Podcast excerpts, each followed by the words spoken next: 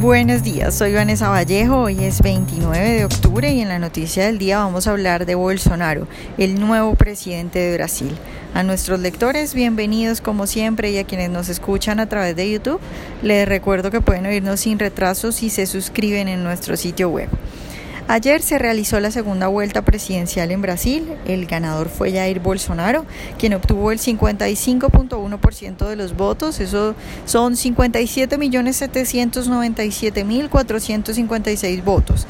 Mientras que Fernando Haddad, el ungido de Lula y quien representaba al Partido de los Trabajadores, se quedó con 47.040.820 votos, que representan el 44.9% y que quieren decir que Bolsonaro obtuvo más o menos 10 millones más de votos que el ungido de Lula.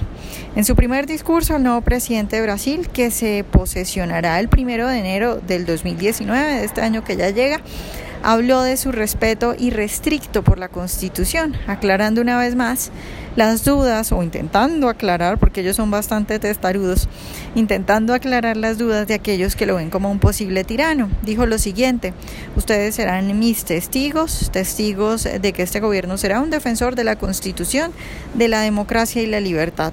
Es una promesa no de un partido, no es la promesa de un hombre, es un juramento ante Dios.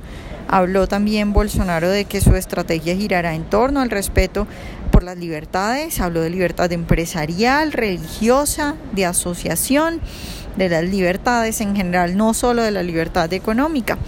Como hemos dicho muchas veces, el plan de gobierno de Bolsonaro es una estrategia liberal que estará liderada por un Chicago Boy, por el señor Paulo Guedes, muy cercano a los Chicago Boys que hicieron las reformas liberales en Chile en la época de Pinochet.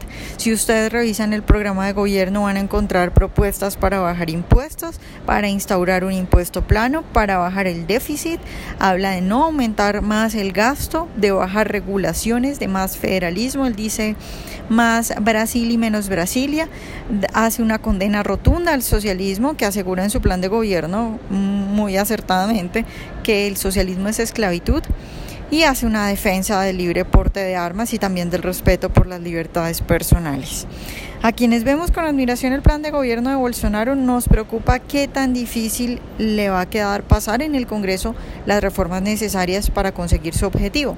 Sin embargo, Bolsonaro ha estado trabajando en las últimas semanas al respecto, reuniéndose con diputados y senadores que le pueden garantizar gobernabilidad. Esta semana el general retirado Hamilton Mourao dio señales de las primeras medidas del nuevo Ejecutivo. Este señor es el futuro vicepresidente y dijo que lo principal es un ajuste en la economía y aseguró que Bolsonaro ya cuenta con una base de apoyo de 300 diputados de los 513 y que la idea pues es aprovechar la luna de miel para clavar clavos. Eso en referencia a aprobar las medidas necesarias en economía y en el área de seguridad que son las fundamentales para él.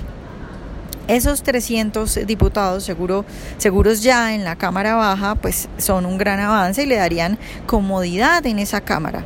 Respecto al Senado, Bolsonaro se ha reunido con representantes de las iglesias evangélicas, con quienes tiene una excelente relación a pesar de que él es un católico ferviente, también con empresarios, inversionistas, militares por supuesto y policías y representantes de los productos rurales. Estos últimos son muy importantes en Brasil y también tienen muy buenas relaciones con el nuevo presidente. De hecho, la propuesta de libre porte de armas o por lo menos de mayor facilidad para tener armas y de un gobierno que no ataque a quien se defiende es una cuestión negociada con los productores rurales que exigen derecho a proteger sus tierras, una cosa que pues está ligada, digamos, a la columna fundamental del plan de Bolsonaro, que es el respeto por la propiedad privada. Entonces la cosa no está tan fácil en el Senado como en la Cámara Baja, pero Bolsonaro ha asegurado que ya cuenta con el apoyo de 18 senadores de los 81 que hay en la Cámara Alta. Hay que ver qué tan difícil le queda sacar adelante las enormes reformas que quiere hacer, pero lo de ayer ya es una muy buena noticia y todo a su tiempo.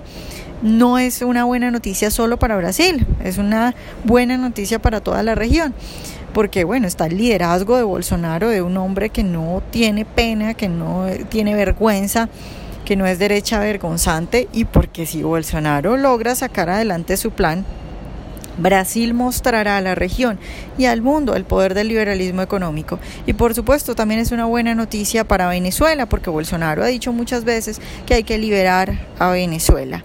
Y todavía no se ha posesionado y ya Maduro está asustado, ha dicho que está dispuesto a dialogar. Entonces veremos qué pasa, pero Bolsonaro podría partir en dos la historia de Latinoamérica.